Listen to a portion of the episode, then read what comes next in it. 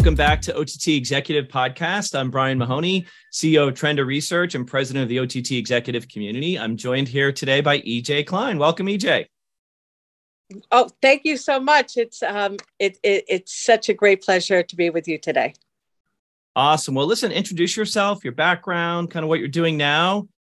Uh, that sounds great. Well, I have was very fortuitous to um, graduate from college at Smith College uh, in Northampton, Massachusetts. And uh, right from Smith, uh, when I graduated, I went into the management training program of Continental Cablevision. Uh, and uh, I did the general management track. But after the whole year of management training with Continental up in the the Portsmouth and Springfield um, area, uh, Massachusetts, uh, I was able to um, uh, not go, not stay on that general management track, but go into ad sales in 1989. Uh, and uh, at that time, cable advertising was just taking off, and it was the new hot um, way to, um, you know, for advertisers to advertise, very economical. And uh, I was with Continental for three years. Uh, and then I went to Cox Communications, and I was actually a national advertising co op specialist with them. Um, and so in 93, 94, I actually um, uh, was uh, networking with April Reitman from ESPN. Um, and she put me in touch with Greg Willis, the, the director of the Food Network in affiliate sales and distribution. And uh, the Food Network was just launching at that time in 1994, very exciting. Um, and uh, I interviewed to become the head of the Northeast region for the Food Network. And I actually um, got the position, uh, moved to New York City from Connecticut, and uh, started my 28 year career in uh, affiliate sales and distribution of uh, not only uh, the top United States uh, cable networks, but also international networks as well. Um, my career spanned five years with food until our biggest competitor, Scripps Networks, bought us out.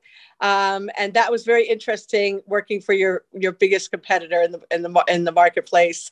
Mm-hmm. Um, I stayed one year with um, with Scripps, and then I went to Disney, and I had a phenomenal um, phenomenal. Uh, uh, 15 16 months with disney running the eastern region uh, until i was called by um, the home shopping network to come down and to run the Comcast account in affiliate sales and distribution. Huge job for me, big mm-hmm. financial position, big travel across the United States, uh, where I learned to un- understand and know Comcast better than I think Comcast did itself. But um, I was brought in to actually um, raise um, more subscribers uh, within the agreements uh, between Comcast and HSN. Uh, and then uh, I was there for five years, and then I moved on to Universal Music Group, where I um, I, I, launched um, their uh, new network, I, IMF uh, International Music Feed, and mm-hmm. handled the national um, distribution of their network until they sold their assets, their film library, to the um, to actually to um, Ovation Network. And then I started my own company, Klein Media Works, in 2010, mm-hmm. and uh, where I actually um, worked with international networks and emerging US networks and traveled around the globe um, uh, and uh, started my MBA in global management at, uh, at uh, Nova Southeastern University. Um, at uh, Wayne Huizenga School of Business and Entrepreneurship, the only B school in the country uh, with the word entrepreneurship in there. And, uh, and then I started taking on technology clients as well as distribution clients. And uh, in 2013 14, I worked with Across Platforms, one of the builders of the X1 uh, um, app. Uh, and uh, I was one of the first project managers in content on the international side uh, for the X1. And at the same time, I was doing that, I became a test home for the X1. Uh, and I was living in Andover, Massachusetts. And I was just really privy to so much information of the upcoming cord, cord cutting and what Comcast was actually doing to combat that with the X1 platform. And I said, uh, such a coincidence being a test home now. I've got to do something about this. And mm-hmm. so um, I after I finished that consultancy with the cross platforms, I started um, my own company, CloudForce Digital Media. Uh, we also work with the interactive uh, cable operators and platforms on distribution. And um, I put in the business my business plan that we would launch our own streaming service, uh, actually two streaming service, one a virtual MVPD, uh, and also a global film uh, network uh, of independent uh, films, cur- you know, carefully curated independent films, uh, and our own original programming, and that we would launch that by the end of 2020.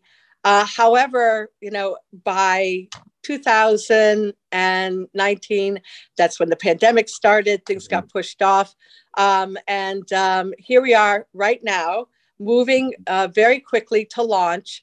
Uh, we will launch MolQ Films in the third quarter of 2023, uh, and it will launch in the UK uh, and the United States, and then in second quarter of 2024, our virtual MVPD MolQ TV will launch uh, as well. So we're very different than uh, some of the top uh, streaming services because they include TV and the film product all together mm-hmm. in one app.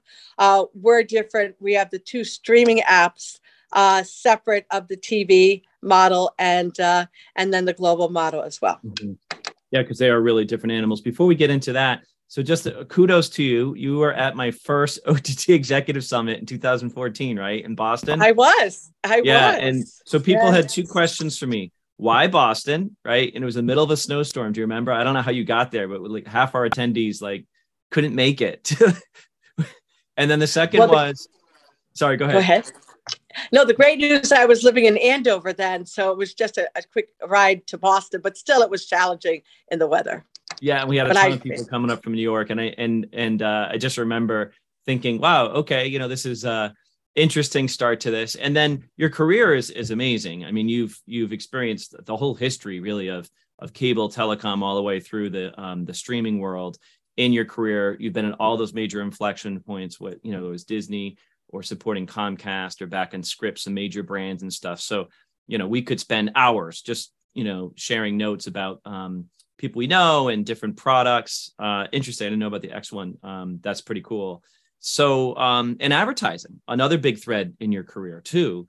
And it's kind of funny how we're going a little bit full circle now in this reaggregation of media properties, and and they're starting the, the major streamers are starting to look a lot like cable bundles, aren't they?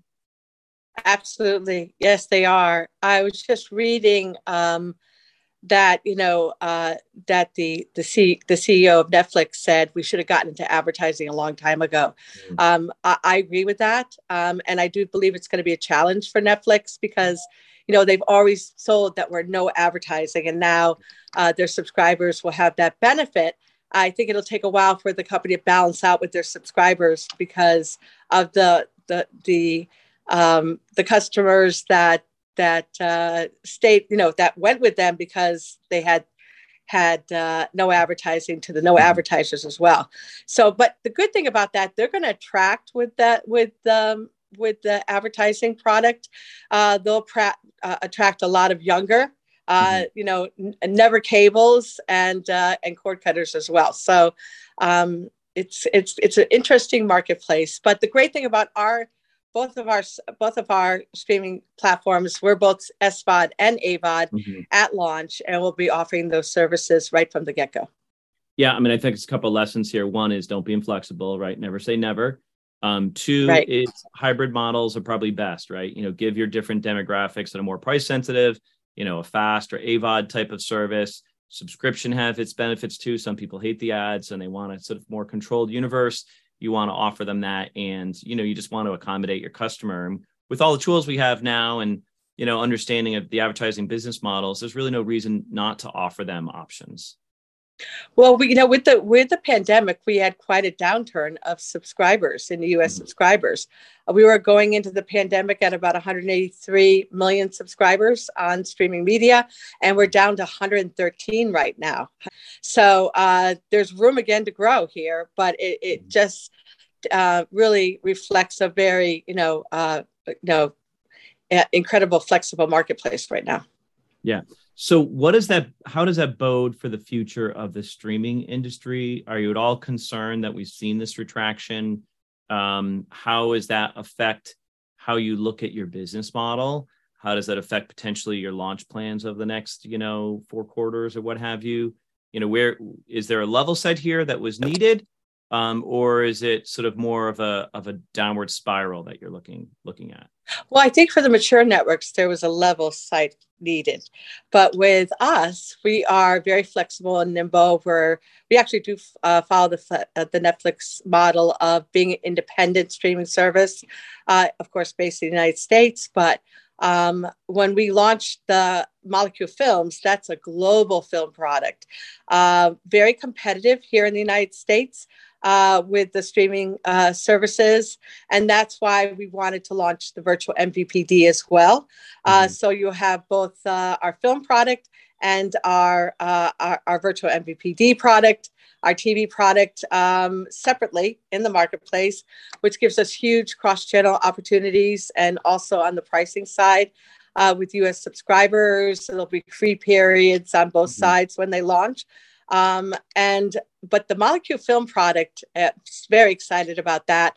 Uh, we're launching uh, in the next three years in 13 countries, uh, and uh, you know we'll compete right against the the big streamers, uh, Netflix and Amazon, that pretty much control already the global marketplace. But there's room there's room for other film, another film, mm-hmm. independent mm-hmm. streaming service, um, both AVOD and SVOD within the EU, Asia, mm-hmm. um, mm-hmm. you know, South Africa, and Canada, and the Caribbean as well. And there seems to be no um, lack of funding for content, um, original content. I think Net, Net, uh, Netflix is still going to spend 17, 18 billion, Disney 30 billion. Um, obviously, you know, there, there's a lot of uh, um, need and, and money chasing content. That's what draws people in. Content is still king distribution obviously and, and accessibility is very important as well how does that affect your content strategy? First of all, what is your content strategy? Is it broad? Are there certain niche or community of interest you want to go after? Are you lo- looking to compete directly with the Netflix, or is there some nuance to your target audience? I believe we'll, uh, with our MolQ Films product, we'll compete more with Netflix and Amazon Prime uh, mm-hmm. outside the United States. But inside the United States, really, when you look at independent curated films, series documenting original programming. We're really um, competing with the AMC networks. We're AMC um, Plus, uh, mm-hmm. Mubi, uh, Sundance. Um, I, I, would say that uh, you know very much next to HBO Max, um, uh, which was just voted the top uh, top um, streamer in the country, and I can see why. You know hbo very much um, they they just offer the right mix of original content series and they have such an incredible library as well. Mm-hmm. so um, the film acquisition library uh, complete with the original programming uh, is is really um, where, where the film product will, will be at. Now with the virtual MVPD the other uh, virtual MPDs, um, uh, youtube tv uh, sling tv uh, Fubo TV, Hulu TV, they've done a great job of increasing their revenues, particularly in the past year. And so they're really paving the way for our for MolQ TV and our virtual MVPD to em- enter the market at, at, at, a, at a strong pace. Mm-hmm. And there's no concerns about oversaturation of the market. You're going to carve out your own niche, um, you know, your own brand, your own target audience, and provide a you know value added service to what's out there right now. Yes, uh, absolutely. Um, you, you have to look at the distribution. We already have distribution deals in place uh, that reach uh, within our territories. We're launching for MolQ Films and MolQ TV. Mm-hmm. Uh, MolQ TV will just launch in Canada and the US, but the MolQ Films uh, globally. Uh, but we have distribution agreements in place that will be in front of 70 million households mm-hmm. potential over the next next three, four years. That's awesome. You mentioned original content. Are you building out your own studio infrastructure? What does that look like? What are those plans? Yes, we are. Uh, we'll have a studio in Los Angeles, uh, in Santa Monica, and also in Nashville, Tennessee. Wow, um, Nashville. Very exciting. Mm-hmm. Okay.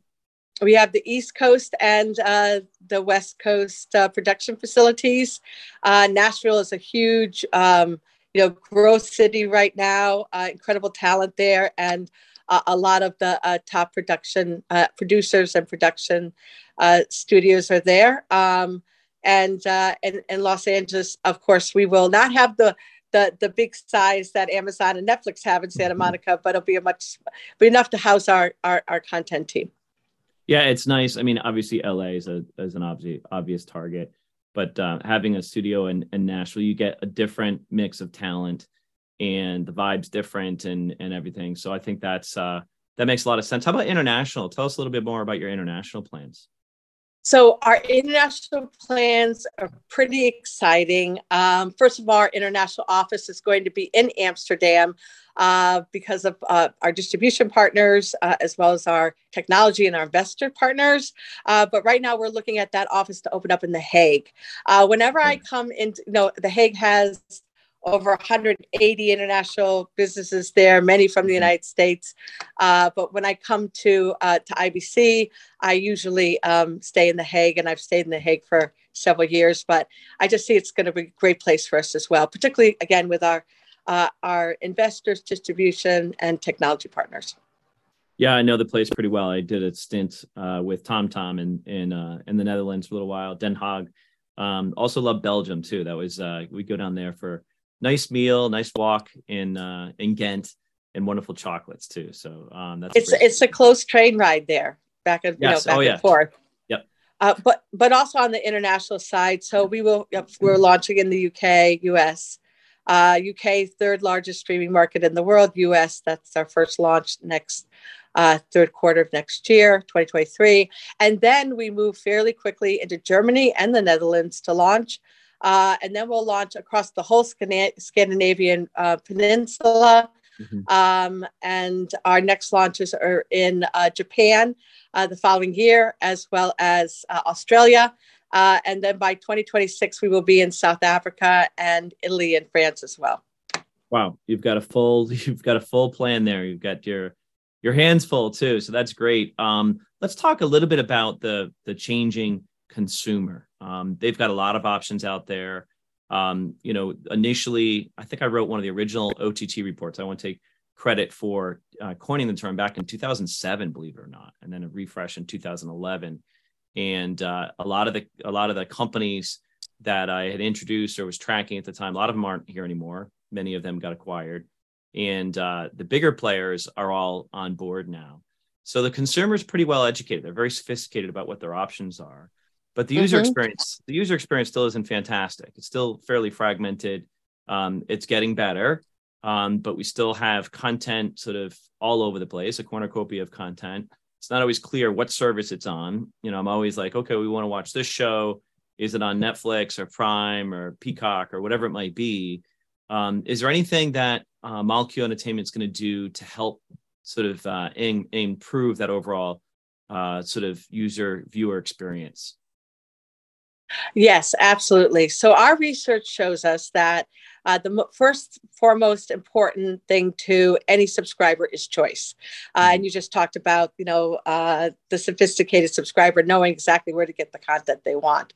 Mm-hmm. Uh, but to be competitive in this marketplace, what we'll be doing is We'll be introducing uh, a couple of more categories that will be very unique to the subscribers that we will, um, you know, will offer, you know, across our platform. Um, and uh, on those categories, um, th- there'll be unique content related to that as well.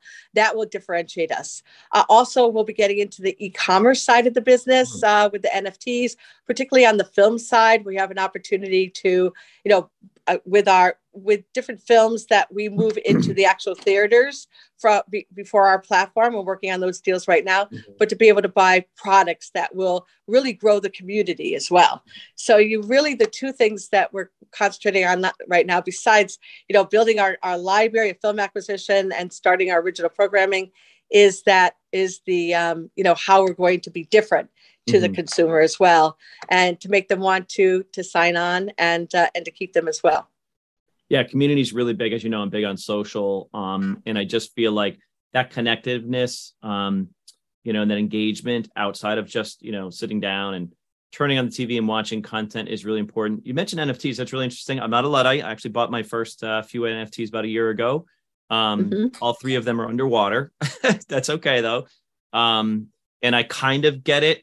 Maybe you can talk a little bit about merchandising and alternative forms of uh, you know generating revenue, um, NFTs, merchandising, um, sponsorship. Have you you know are there other other lessons to be learned from from your plans, your upcoming plans for launch? I, I believe so. Um, it, with the NFTs, again, we're, we're building community. Uh, mm We don't really see that as a big revenue generator. We see that as a huge branding opportunity with mm our subscribers and really help with our growth. Um, as far as uh, the you know as far as the different areas that we're getting into and that we're moving the company into um, i'm keeping uh, MolQ uh, entertainment streaming platforms pretty conservative uh, mm-hmm. i'm not getting into any ancillary businesses mm-hmm. you know either you know gaming or mm-hmm. um, something that brings us away from our core business okay, um, i'm going to keep us really much uh, going global that's hmm. huge and number one um, but the nfts and uh, you know offering something different as far as uh, the different um, the different categories uh, mm-hmm. i think that's going to make a significant difference because hmm. uh, we'll be probably one of the only places where a subscriber can get that type of uh, of experience no, it's good. I mean, there's a there's something we said for focus, right? You know, we without naming names, we do know of companies that kind of made an entree into gaming, gambling, and sort of backtracked, and you know that might be a bridge too far for some some companies. So I think the the focus and keep it simple is uh, is a good strategy. Can we talk about live streaming a little bit? Is there going to be a live streaming part of your your strategy? So uh, on MolQ TV, that you have the TV network, so that is okay. an all live streaming uh, you know, with the TV networks. But mm. uh, it's not too early to tell you that, you know, we're exploring right now the opportunity of having our own live news channel within MolQ TV as well. And, uh, you know, right now we're really trying to put that together. It won't mm-hmm. be at first, it will be a couple years mm. down the road, but um, today with global news and people want to be up to mm. date, um, particularly, you know, the millennials and, uh, you know, the Gen Zs, you know, many of them have never had cable before. So mm-hmm. we want to be able to provide them information about what's going on in the world.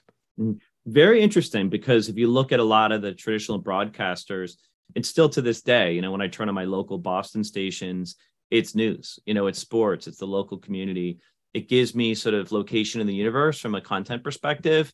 So that's interesting that you're you you have that as part of your future strategy. Mm-hmm.